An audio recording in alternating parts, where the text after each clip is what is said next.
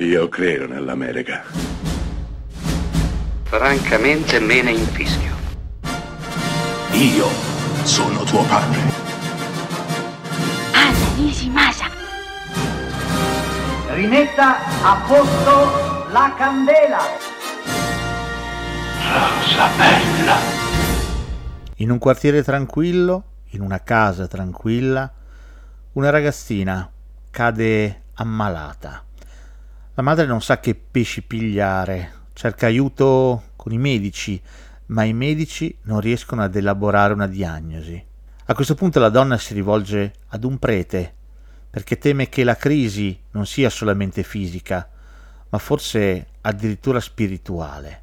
La donna ha paura che la figlia sia stata posseduta dal demonio. Il sacerdote interpellato non ne è così sicuro. Questa sua debolezza non farà altro che rendere ancora più forte il maligno. Toccherà quindi a un altro prete prendere in mano la situazione e tentare di risolverla. Nel 1973 William Friedkin sconvolge il mondo del cinema e porta sullo schermo L'esorcista di William Peter Blatty.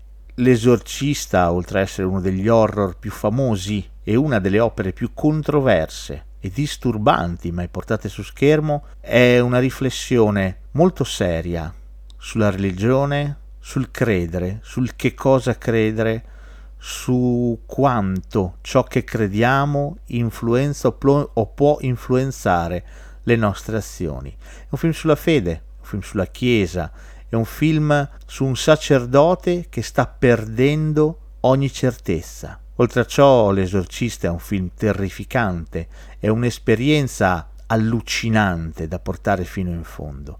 La piccola Regan, Linda Blair, trasformata nella carne, ma anche nella voce, resta una delle esperienze più indimenticabili che lo spettatore possa mai vivere guardando un film.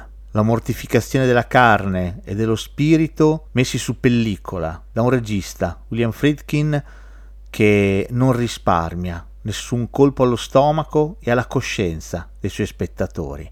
Quei meandri fatti di dubbi che si accendono quando scende la sera, le ombre s'allungano e restiamo soli nei nostri letti a meditare sui nostri peccati.